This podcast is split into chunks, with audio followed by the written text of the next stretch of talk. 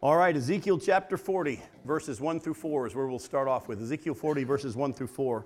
It says, In the 25th year of our exile, at the beginning of the year, on the 10th day of the month, in the 14th year after the city was struck down, on that very day the hand of the Lord was upon me, and he brought me to the city in visions of God. He brought me to the land of Israel, and he set me down on a very high mountain, on which was a structure like a city to the south when he brought me there, behold, there was a man whose appearance was like bronze, with a linen cord and a measuring reed in his hand, and he was standing in the gateway. And the man said to me, Son of man, look with your eyes and hear with your ears, and set your heart upon all that I show you, shall show you, for you were brought here in order that I might show it to you.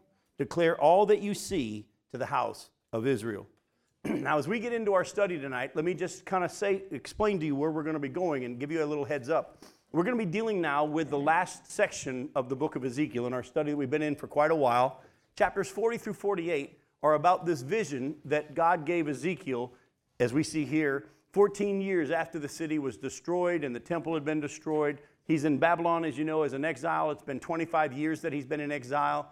And at this time, he's given this vision. He's taken in a vision to, to Israel and he's shown what we're going to be looking at. And chapters 40 through 48 are all that he's been shown and all the things that he's been told. And as you just heard, he's to declare it to the people of Israel. Now, as you heard probably in my prayer, um, this section of scripture, most commentators say is one of the hardest to interpret. And if you actually even decide, I'm going to do my own study of this, I encourage you to do it, but let me just give you a little heads up. You will find every kind of interpretation under the sun out there as to what chapters 40 through 48 mean. And as you know, when I, when I teach, I'm going to share with you what I believe the Scripture says, to use Scripture to interpret Scripture. And as always, I take prophecy literally. And if, as we saw the Old Testament prophets, when they spoke of the first coming of Jesus, they were fulfilled literally. I believe the, New Te- uh, the Old Testament prophets' prophecy about the second coming of Jesus and all that will be fulfilled literally as well. And I think the whole passage doesn't become hard if you actually believe what it says instead of try to make it say something else. So we're going to begin to do that. So let's start breaking this down a little bit here. it says this is 25 years after being taken captive and 14 years after the temple and the city were destroyed. Um, I think this is around 573 BC. My math puts it about 573 BC. You see little, uh, the little picture that I, I, have out for you there on your handouts.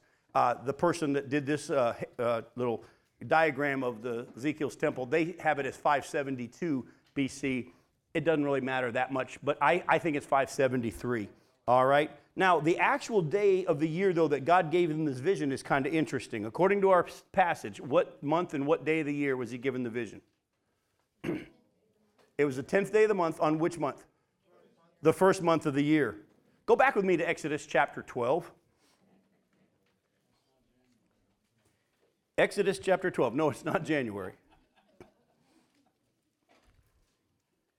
In Exodus chapter 12, look at the verses, look at what verses 1 through 7. It said, The Lord said to Moses and Aaron in the land of Egypt, This month shall be for you the beginning of months. It shall be the first month of the year for you. Tell all the congregation of Israel that on the tenth day of this month every man shall take a lamb according to their, to their father's houses, a lamb for a household.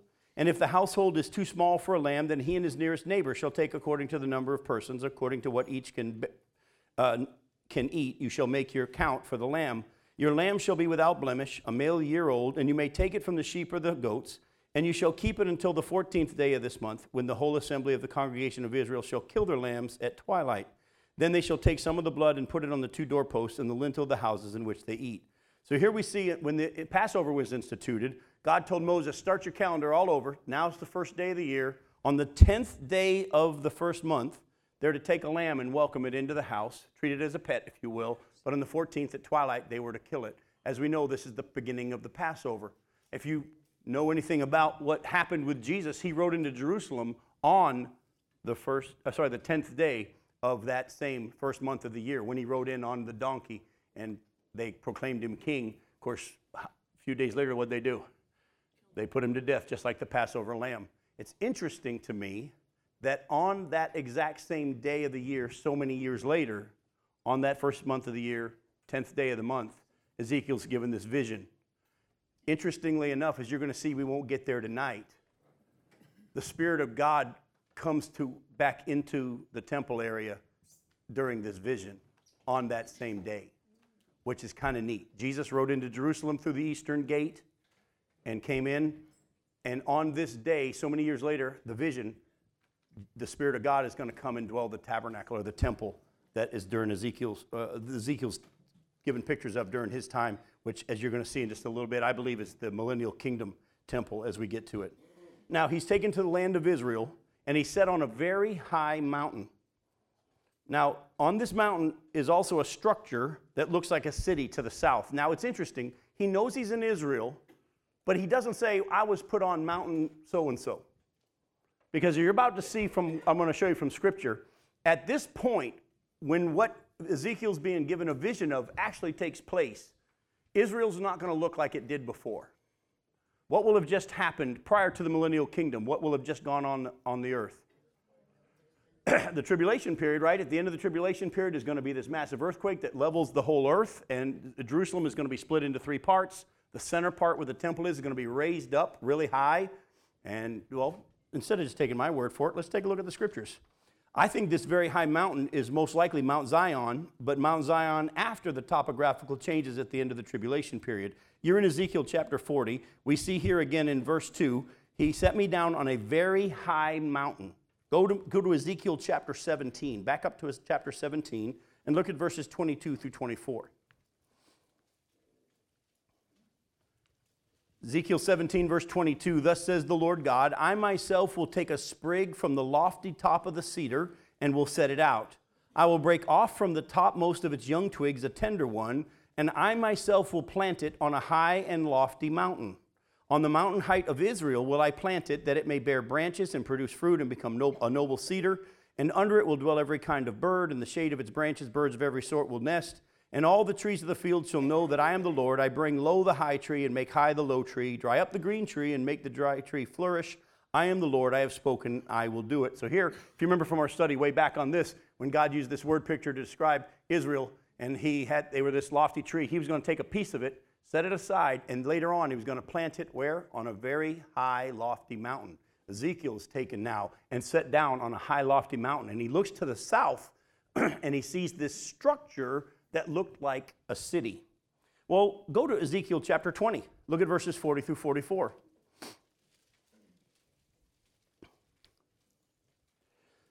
God says, For on my holy mountain, the mountain height of Israel, declares the Lord God, there all the house of Israel, all of them shall serve me in the land.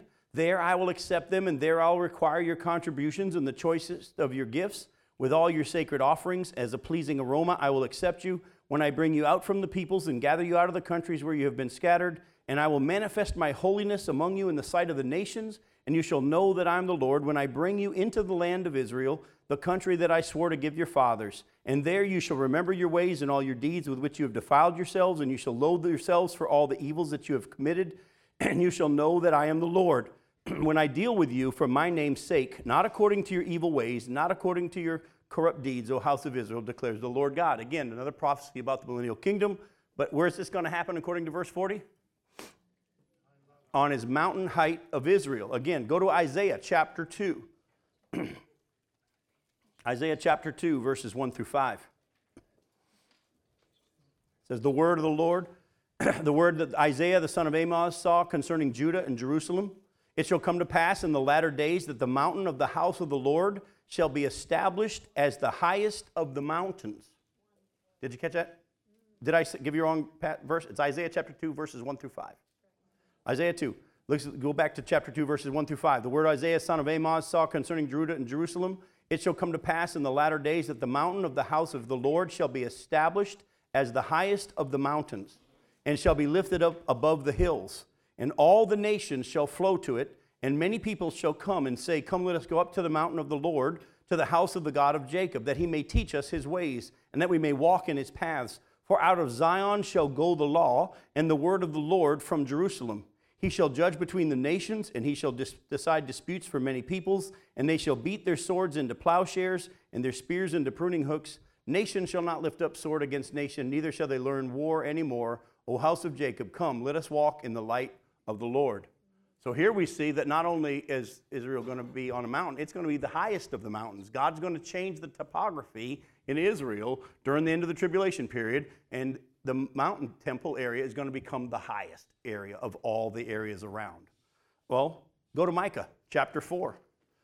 As you've heard me say many times in this study, but wait, there's more. Micah chapter 4, look at verses 1 through 7.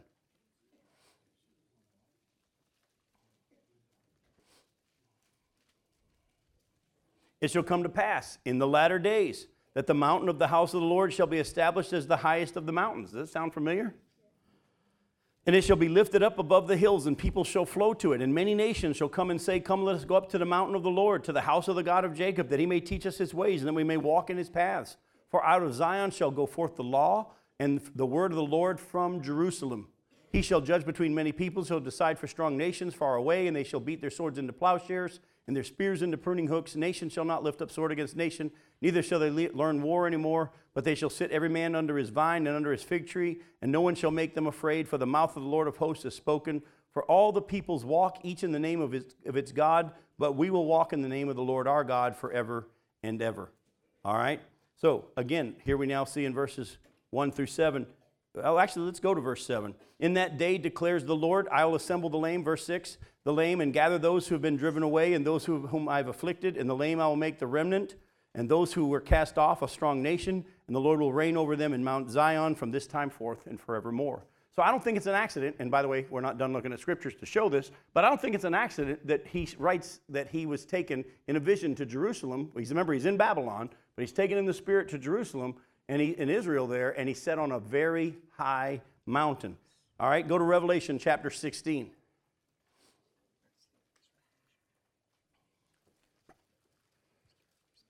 Revelation chapter, seven, chapter 16, verses 17 through 21. says the seventh angel poured out his bowl into the air and a loud voice came out of the temple from the throne saying it is done and there were flashes of lightning rumblings peals of thunder and a great earthquake such as there had never been since the man was on earth. So great was the earthquake that the great city this is jerusalem was split into three parts. And the cities of the nations fell and god remembered babylon the great to make her drain the cup of the wine of the fear of his wrath and every island fled away and no mountain were to be found, and great hailstones, about a 100 pounds each, fell from heaven on people, and they cursed God for the plague of the hail because the plague was so severe. So when this uh, angel pours out his bowl into the air, there's going to be an earthquake on the earth at the end of the tribulation period that is so great, never had there been one like this ever before, that every single mountain is leveled, every island disappears. And what happens to Jerusalem? Keep this in mind because I'm going to take you to Zechariah in a second. What happens to Jerusalem? it's split into three parts. That's much, that much we know from Revelation. It's split into three parts. Go to Zechariah chapter 14. Zechariah chapter 14. Look at verses 9 through 11. Zechariah chapter 14, verse 9. And the Lord will be king over all the earth. On that day, the Lord will be one and his name one. The whole land shall be turned into a plain from Geba to Rimmon, south of Jerusalem but Jerusalem shall remain aloft on its site from the gate of Benjamin to the place of the former gate to the corner gate, from the tower of Hananel to the king's wine presses. And it shall be inhabited, for there shall never again be a decree of utter destruction. Jerusalem shall dwell in security. If you were to actually go back and read from the beginning of chapter 14, a little, there's a bunch of different prophecies that are all put together, so it's hard to kind of pull them apart. But you'll see that there's going to be a massive earthquake in Jerusalem, and there's going to be the Mount of Olives going to split in two, and a whole lot. But what's going to happen in Jerusalem at the end of the tribulation period, when this earthquake happens on the whole earth, is that the center part, where the temple area is, is going to be raised up, and the rest of it's going to be to the north of it and to the south of it are going to be leveled out. He's now set on a very high mountain in Jerusalem, and he looks and he sees to the south a structure that looks like a city. I believe that this structure that looks like a city, as you're going to see tonight, is the temple complex that will be during the millennial kingdom. Now, the handout that's on your table that you have there, for those that are listening online, I'm going to see what I can do to get a picture of this put on our website so that if you're listening, you could at least go click on the picture and have a good idea of what we're talking about. Because if you're not here tonight, uh, it's going to be harder for you. This is not a perfect diagram of what I believe the temple complex is going to look like, but it's very good if you actually go and pull up online pictures of Ezekiel's temple, you'll see a whole lot of different pictures. I mean, we're talking a lot of different pictures. I found this one to be the closest to what I think the dimensions and the pictures are. This is not actual dimensions, it's pretty close. Uh, I think they do a really good job here. And so, being closest that I found to what it is, uh, I thought it would be valuable for you because we're going to be kind of touring this temple complex in our study tonight because Ezekiel's taken in a vision, and this is what he sees from to the south, and he's going to be taken through it by this person that looks like they're made out of bronze. All right. So there was a man, as we saw in chapter 40 of Ezekiel, whose appearance was like bronze in the gateway of the temple complex. And in his hand were two measuring tools. One was a linen cord. This was used to measure long distances, and another one was a measuring reed. We're going to get into more of this later, but the measuring reed, as you'll see in a little bit, actually was the length of uh, six long cubits, as the scripture says. A cubit is about 18 inches. Usually, people, a cubit was about this far. And, but the scripture says that it was a cubit, a long cubit, which is a cubit and a hand's breadth. So it's usually about 18 inches is a cubit and three inches is, is a hand's breadth. So if it is six long cubits, how many inches long is it? No, because remember, there's 21 inches in a, in, a, in a long cubit. A long cubit is 18 plus 3 inches. That's 21 inches. Multiply that times 6. 21 inches times 6. Well, let me make it easy for you. It adds up to 10 and a half feet. All right? So 10 and a half feet is the length of a, of a long, uh, six long cubits is the length of the measuring reed. That's 10 and a half feet. Keep that in mind for later on. Now, this man, though, with the bronze appearance, could very possibly be a theophany. Now, some of you know what I mean when I say that. If not, it's okay. A theophany is a visit of Jesus to the earth before he took on flesh. You'll see many times in the Bible that an angel of the Lord appeared and this is not just an angel that represented God or an angel sent by God, but whenever you see in the scripture the term an angel of the Lord, it's referring to an angel who is the Lord. You remember when Abraham was visited by God and the other two angels? One of them was God Himself. I believe it was Jesus before He took on flesh. Jesus has always existed, and that's a theophany. There'll be times that you'll see when people fall down before an angel, the angel says, Get up, I'm a fellow servant just like you. But there'll be times in the scriptures where people will fall down before the angel of the Lord, and the angel of the Lord says, Good for you, well done, because it's God. I believe that there's a strong chance this man with the appearance of bronze could be Jesus before he took on flesh because of something that happens in chapter 44. Jump over to chapter 44 and look at verses 1 through 5. says, Then he, this is the man in bronze, who appeared to be like bronze, brought me back to the outer gate of the sanctuary, which faces east, and it was shut. And the Lord said to me, This gate shall remain shut, it shall not be opened, and no one shall enter by it, for the Lord, the God of Israel, has entered by it. Therefore it shall remain shut. Only the prince may sit in it and eat bread before the Lord. He shall enter by the way of the vestibule of the gate and shall go out by the same way. Then he brought me by the way of the north to the gate in front of the temple, and I looked, and behold, the glory of the Lord filled the temple of the Lord. And I fell on my face. And the Lord said to me, Son of man, mark well, see with your eyes, and hear with your ears all that, that I shall tell you concerning all the statutes of the temple of the Lord and all its laws, and mark well the entrance to the temple and all the exits from the sanctuary. Um, so all of a sudden, instead of saying the man, the man, he says, The Lord said, and then he falls on his face before this man. And does the angel tell him to get up? No, I think this man in bronze, who appears to be like bronze is Jesus before he takes on flesh, coming to give Ezekiel this vision of this temple. All right? Now, what this man shows to him is to be declared to the house of Israel. And like I told you earlier, the rest of the book of Ezekiel is what the Lord showed Israel. And we'll spend the rest of our time in our study breaking that down. Jump over with me now to Ezekiel chapter 40. Ezekiel chapter 40, and look at verses 5 through 16 and try to stay with me. I'm going to read it slow, but you're going to see why I say try to stay with me. It says, And behold, there was a wall all around the outside of the temple area, and the length of the measuring reed in the man's hand was six long cubits, each being a cubit and a handbreadth in length. So he measured the thickness of the wall, one reed. So, how thick is the wall? Ten and a half feet. Good deal. You were paying attention and he measured the thickness of the wall. It was one reed, and the height was one reed. So, how tall is the wall? All right, so all around this temple complex is a wall that's 10 and a half feet thick and 10 and a half feet high. All right? Then he went into the gateway facing east. You see on your paper here the outer court eastern gateway.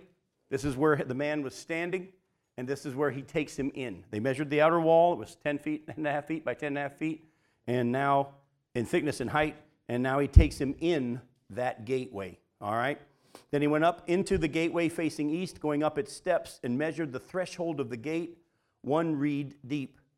And the side rooms, one reed long and one reed broad, and the space between the side rooms, five cubits, and the threshold of the gate by the vestibule of the gate at the inner end, one reed. Then he measured the vestibule of the gateway on the inside, one reed. Then he measured the vestibule of the gateway, eight, eight cubits, and with its jambs, two cubits. And the vestibule of the gate was at the inner end. And there were three side rooms on either side of the east gate. There were three of the same size, and the jambs on either side were of the same size. Then he measured the width of the opening of the gateway, 10 cubits, and the length of the gateway, 13 cubits. And there was a barrier before the side rooms, one cubit on either side. And the side rooms were six cubits on either side. Then he measured the gate from the ceiling of the one side to the, of the room to the ceiling of the other, and a breadth of 25 cubits. The openings faced each other. And he measured also the vestibule containing uh, 20 cubits. And around the vestibule of the gateway was the court. From the front of the gate, that was the entrance to the front of the inner vestibule of the gate, was 50 cubits. And the gateway had windows all around, narrowing inwards toward the side rooms, toward their jambs. Likewise, the vestibule had windows all around. Inside and on the jambs were palm trees. Now, did anybody get a little lost? I did. And I've studied this, and I dug and I tried to draw diagrams and try to calculate measurements. And God said, What are you doing? You're not building this. At the same time, as you can see, Ezekiel is given some very, very specific measurements. Do you see it? By the way, you can double check me if you want.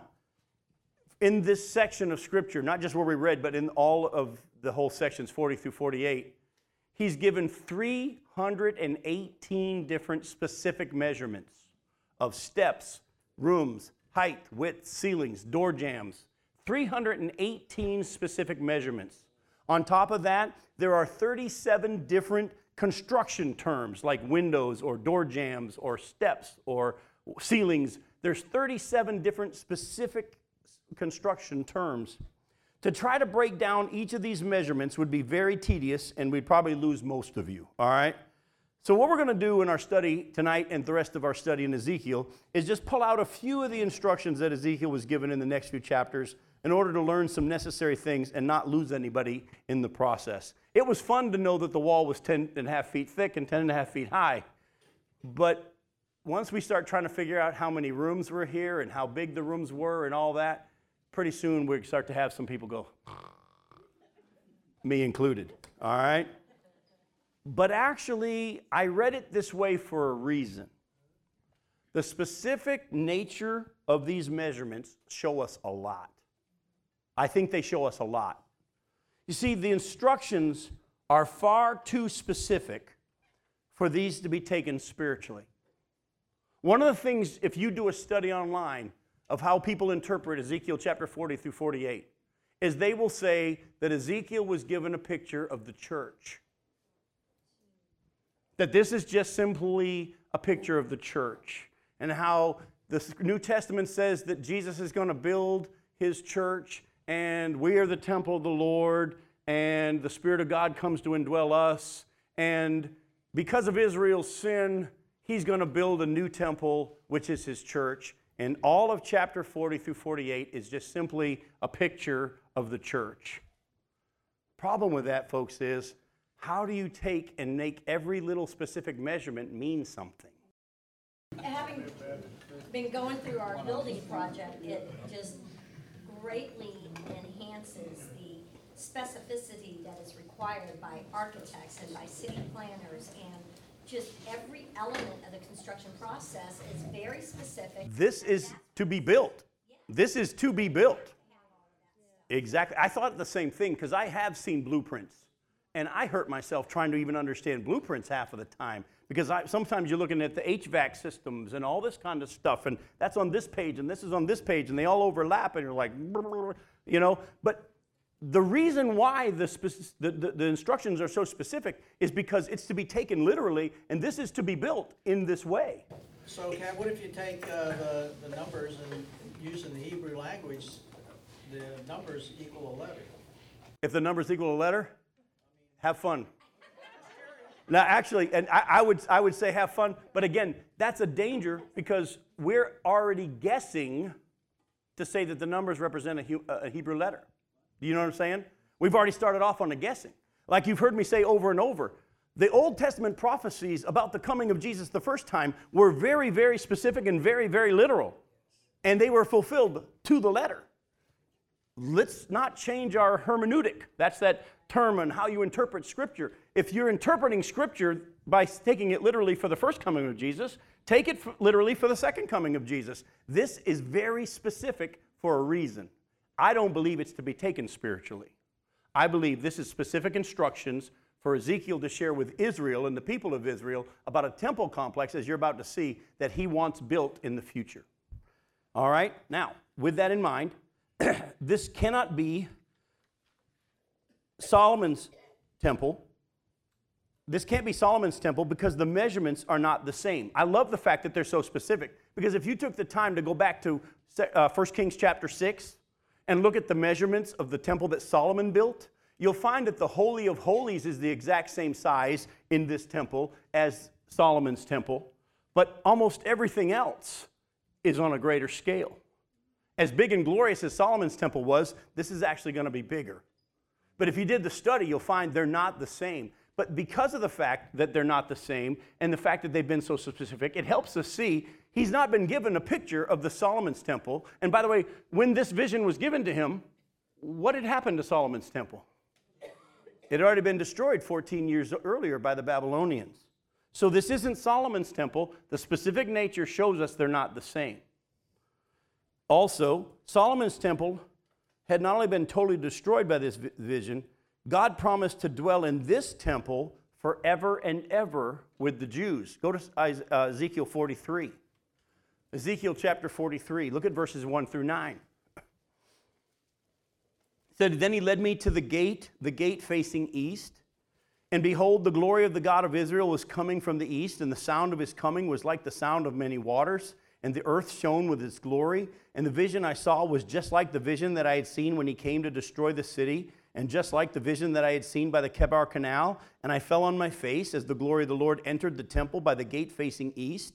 The Spirit lifted me up and brought me into the inner court, and behold, the glory of the Lord filled the temple. While the man was standing beside me, I heard one speaking to me out of the temple, and he said to me, Son of man, this is the place of my throne and the place of the soles of my feet, where I will dwell in the midst of Israel. How long? Forever. Yes, we saw the Spirit of God indwell Solomon's temple, but he left it. You remember? Well, I'll show you that more later on when we get to chapter 43. I want to preach on this so bad right now because it's such a fun study. I'm going to show you when we get to chapter 43 Earlier in Ezekiel, in chapter 8, we see the glory of the Lord leave Solomon's temple. But it specifically follows a path out of the temple and out of the temple complex, out the eastern gate. And at this point, the Spirit of God comes back in that same path into this temple, and he says, I'm going to stay here forever. So that shows us that not only can that this picture that Ezekiel's been given in chapter 40, can this not be Solomon's temple because the measurements are not the same. It can't be Solomon's temple because the Spirit of God left Solomon's temple and it was destroyed. But the Spirit of God is going to indwell this temple and never leave. Go for it. Sure. How many people know it? But because of this prophecy, the Muslims put a stop to that? Well, actually, they didn't. They think they did. And we'll get into that in chapter 43. What he's referring to is if you look at the eastern gate right now of the temple complex in Jerusalem, it's been sealed. And not only that, they not only sealed it, they put a grave, a cemetery outside it because you know the Jews weren't allowed to walk across graves, gravestones or in, uh, in a cemetery or they'd be unclean. So to keep the Messiah from coming back through that gate, because there's a prophecy about him coming through the eastern gate, they sealed it shut so that no one can go through it, and they put a cemetery outside of it so no self respecting Jew would ever come across the cemetery to get to the gate. What they don't understand, and by the way, let me say this, and I'll say it again when we get to chapter 43. A lot of Christians think that Jesus is going to walk through that gate in Jerusalem. No, as you will see, this is not the eastern gate of the existing city. This is the eastern gate of a future temple complex, not the one that exists. For, it shows the Muslims are at least reading the scriptures, that's for sure, and they're scared to death that he's going to come back through it, and so they sealed it up. On top of that, the eastern gate that we know of now is not the one Jesus went through, it's probably below that. All right? But as I'm, again, you keep me, I'm trying to, I try not to preach chapter 43 yet, but let me say this to you. I'm going to show you something. Who is in the temple complex and who walks through the eastern gate tonight already that we saw? Not just Jesus, but Ezekiel. Doesn't Ezekiel take him through the eastern gate? It's open. The eastern gate of the city that is there now. And by the way, if you go and just type in eastern gate and Jesus coming through, there's all these believers, Christian teachers and preachers that say Jesus is going to go through that gate. No, he's not. That's going to be totally destroyed. This eastern gate is the one he's going to come through. The millennial kingdom one that's going to be built. The new, in, well, not the New Jerusalem. That's a different one. We'll get to that in a little bit. But this is in the millennial kingdom temple. And Ezekiel is allowed to go through the eastern gate, but that's in chapter 40. You see, in chapter 43, the Spirit of God will come through the eastern gate and enter the temple. And once he does, they seal it up. That one, because he's gone through it now and no one else will go through it. Do you understand? The prophecy says that no one after Jesus goes through will be allowed to go through. But we'll get all of that on chapter 43. Go ahead. When you sing that hymn just inside the eastern gate over there, I Yeah. don't see him. Does that mean It's coming from this prophecy. I, I believe we'll see him. I believe we're going to be in this temple complex. Folks, I want you to get excited about it. Don't get too excited thinking this is exactly how it's going to look because you may be disappointed, but we're going to be here. You're going to get to walk on this. This is literally going to be built, and Jesus is literally going to be there, and we're going to get to be there. It's going to be kind of cool, but that's going to be during the millennial kingdom. The specifics of this temple complex show us, though, that this can't be Zerubbabel's temple or the second temple. Remember, the first temple was the one built by Solomon, that that was destroyed. After Ezekiel's time, in the time of Ezra and Nehemiah, remember after the 70 years of captivity in Babylon, the Jews are allowed to go back to Israel and rebuild the walls and rebuild the temple, and Ezra and Nehemiah list all that, and they build this temple again. They build a temple again. And some say, well, Ezekiel's given a vision of the second temple that was about to be built in a few years by Ezra and Nehemiah. Well, well, you're going right to it. You're going right to it. Go to Ezra chapter 3. Go to Ezra chapter 3 and look at verses 8 through 13, and you'll see that this can't be. We've already just said it's bigger than Solomon's complex. Go to the book of Ezra, chapter 3, verses 8 through 13.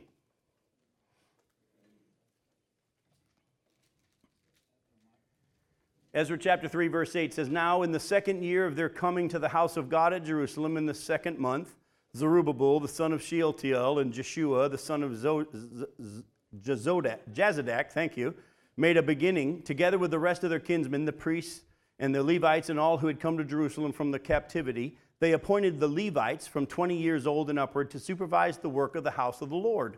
And with Jeshua and with his sons and his brothers, and Kadmiel and his sons and the sons of Judah together supervised the workmen in the house of God, along with the sons of Henadad and the Levites, their sons and brothers.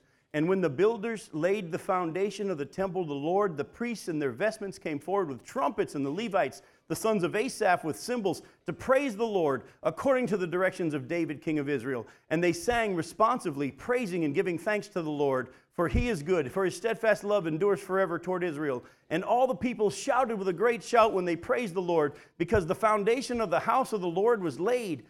But many of the priests and Levites and the heads of the fathers' houses, old men who had seen the first one, Solomon's, the first house, wept with a loud voice when they saw the foundation of this house being laid. Though many shouted aloud for joy, so the people could not distinguish the sound of the joyful shout from the sound of the people's weeping. For the people shouted with a great shout, and the sound was heard far away. The people that had never seen Solomon's temple are going, Praise the Lord, we're building the temple. The people that had seen Solomon's temple are going, It's so small. So, was Ezekiel given a vision of what the temple was supposed to be look like when they go back into Israel and build the temple? Can't be, because this one's much, much bigger than the one that was actually built. And they didn't follow these instructions. Also, remember the Spirit of God left Solomon's temple and never came into Zerubbabel's temple. The Spirit of God left and never went into that temple that was built by Zerubbabel. Never was there. But the Spirit of God comes to indwell this temple forever, so it can't be the second temple. It's not Solomon's temple, it's not the second temple or Zerubbabel's temple.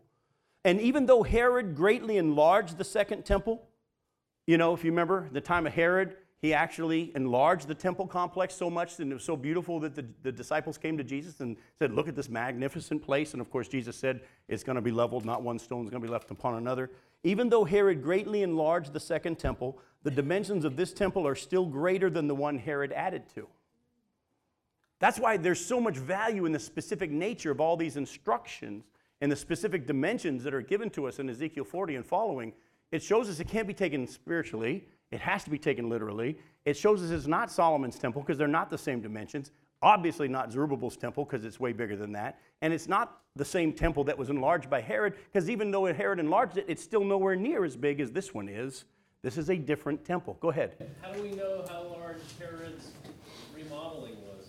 Um, because of historical facts and archaeology and all that kind of stuff, there are those kinds of things that showed us how big it was. I just don't have that with me right now. But it was well known. As you know, Jerome, uh, there are other historians that cataloged a lot of that kind of stuff.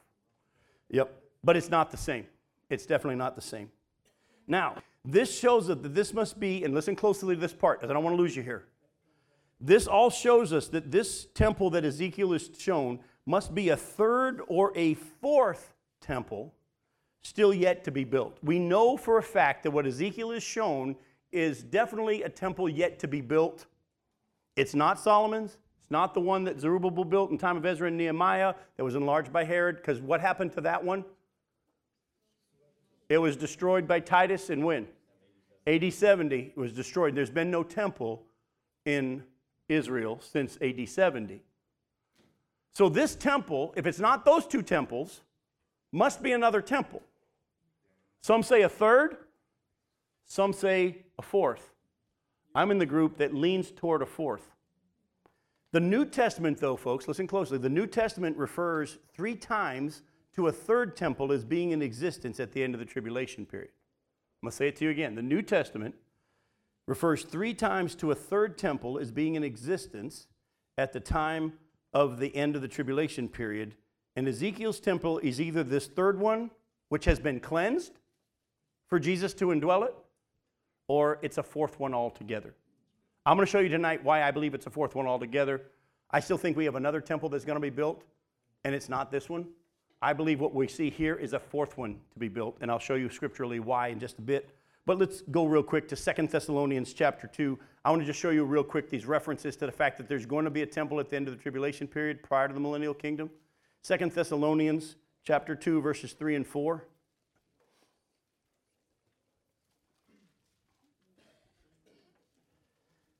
Paul says, Let no one deceive you in any way, for that day will not come unless the rebellion comes first and the man of lawlessness is revealed, the son of destruction, who opposes and exalts himself against every so called God or object of worship, so that he takes his seat in the temple of God, proclaiming himself to be God.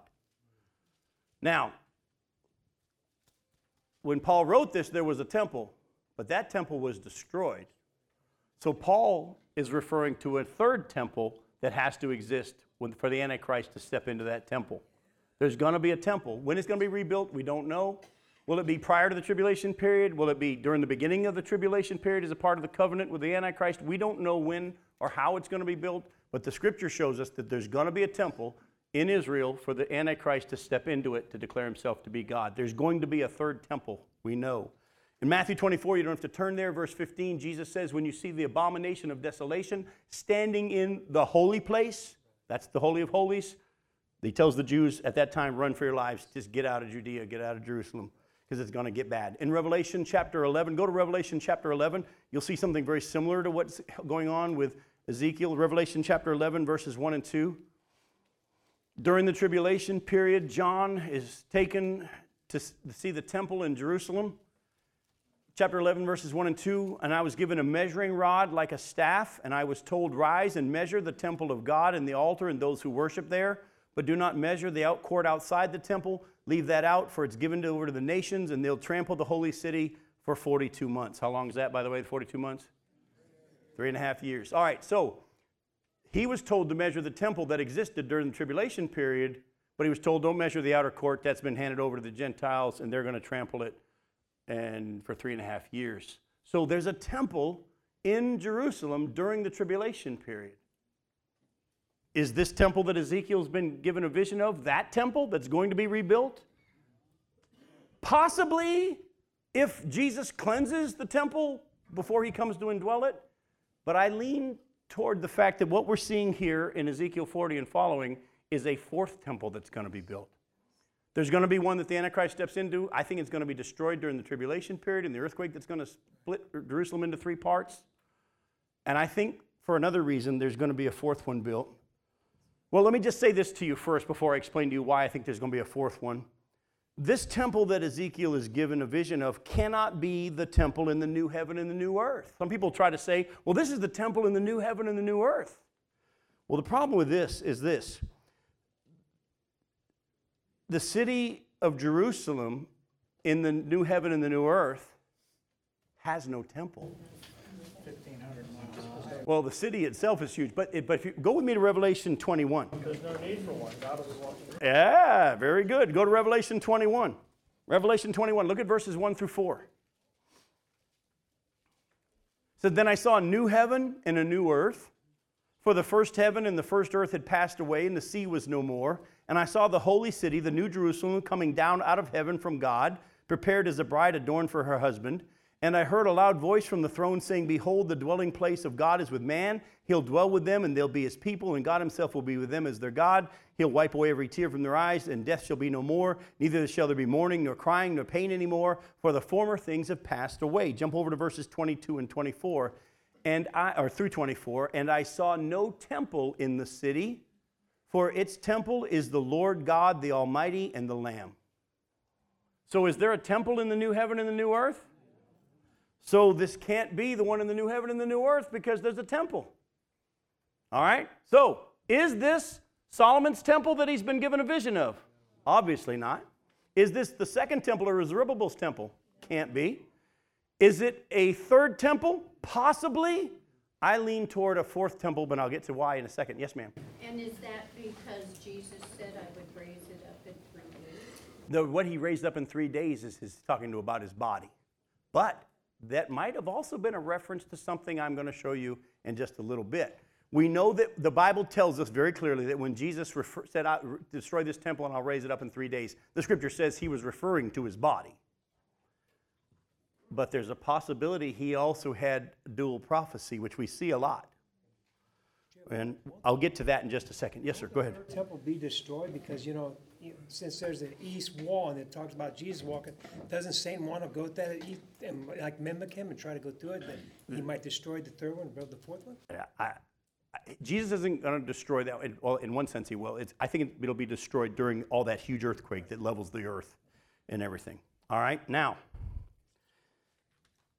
the millennial temple will be built by the branch. I don't know if you know this or not, but the scriptures tells us that the millennial temple will be built by the branch. And there will be a covering over it to protect its inhabitants from heat and storm during the millennial kingdom. You say, huh? Well, that's why I'm here. Let me take you to the scriptures. Go to Zechariah chapter 6. Zechariah chapter 6. Look at verses 12 and 13. Zechariah chapter 6, verses 12 and 13. And say to him, Thus says the Lord of hosts, Behold the man whose name is the branch. By the way, we've already done this study. Whose name is the branch? It's Jesus. Remember, a branch shall come from the stump of Jesse, and he'll have the Spirit of the Lord on him, and all these, the seven spirits of God. And say to him, Thus says, excuse me, the Lord of hosts, Behold the man whose name is the branch, for he shall branch out from his place, and he shall build the temple of the Lord. It is he who shall build the temple of the Lord, and shall bear royal honor, and shall sit and rule on his throne. And there shall be a priest on his throne, and the council of peace shall be, shall be between them both. So here Zechariah says he's going to build his temple, and then he's going to sit on the throne there. Now, some try to spiritualize that and they say, well, that's just the church. He's going to build his church and we're the temple of- God and all that. But I think it's more literal than that. Go to Isaiah chapter 4.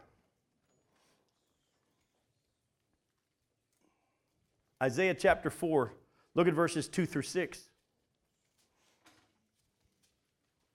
In that day, again, prophecy about the very last days, in that day the branch of the Lord shall be beautiful and glorious, and the fruit of the land shall be the pride and the honor of the survivors of Israel.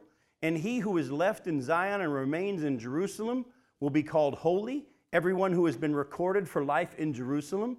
When the Lord shall have washed away the filth of the daughters of Zion and cleansed the bloodstains of Jerusalem from its midst by a spirit of judgment and by a spirit of burning, then the Lord will create over the whole site of Mount Zion and over her assemblies a cloud by day, and smoke and the shining of a flaming fire by night. For over all the glory there will be a canopy. There'll be a booth for shade by day from the heat, and for refuge and shelter from the storm and the rain. So, over this complex, there's going to be the Shekinah glory of the Lord that protects them from the heat of the day. And if storms pass over, they'll be protected there as well. That's got to be millennial kingdom. That's not new heaven and new earth. Because remember, in the new heaven and the new earth, there is no sun, there is no moon, because the light is the glory of God Himself.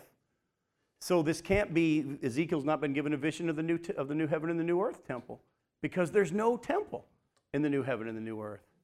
Folks, when you take the time to study and break it down, and as we go into this more and more, we won't finish it tonight, but as we go more and more into chapters 40 through 48, you'll see this has to be the millennial kingdom temple. This is a temple that's going to be during the millennial kingdom where Jesus is going to rule and reign. And as we've looked at earlier, David will be as well. Go back to chapter 40 of Ezekiel. I'm going to read to you this section real quickly, and then we're going to close with a couple of things to get us ready for next week. Ezekiel chapter 40, verses 17 through 43.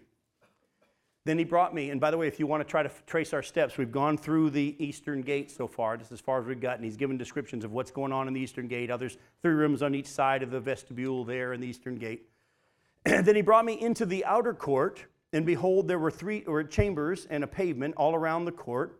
Thirty chambers faced the pavement. And if you look on your thing, you'll see there's some on the south side, some on the east side, some on the north side, 10 on each side.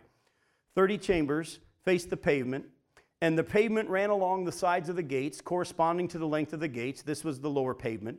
Then he measured the distance from the inner front of the lower gate to the outer front of the inner court, and it's 100 cubits on the east side and on the north side.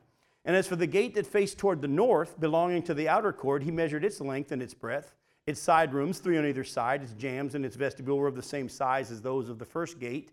Its length was 50 cubits, its breadth 25 cubits, and its windows, its vestibule, and its palm trees were of the same size as those of the gate that faced toward the east. And by seven steps, people would go up to it and find its vestibule before them. And opposite the gate on the north, as, as on the east, was a gate to the inner court.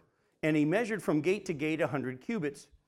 And he led me toward the south, and behold, there was a gate on the south, and he measured its jambs and its vestibule. They had the same size as the others. Both it and its vestibule had all the windows all around, like the windows of the others. Its length was 50 cubits, and its breadth 25 cubits. And there were seven steps leading up to it, and its vestibule was before them. And it had palm trees on its jambs, one on either side. And there was a gate on the south of the inner court, and he measured from the gate to gate toward the south a 100 cubits. And then he brought me to the inner court through the south gate, and he measured the south gate. It was of the same size as the others. And he, in its side rooms, its jambs and its vestibule were on the same size as the others, with both it and its vestibule. It had windows all around. Its length was 50 cubits, its breadth was 25 cubits, and there were vestibules all around, 25 cubits long and 5 cubits broad. Its vestibule faced the outer court, and the palm trees were on its jambs, and its stairway had eight steps. Then he brought me to the inner court on the east side, and he measured the gate. It was the same size as the others. Its side rooms, its jambs, its vestibules were of the same size as the others.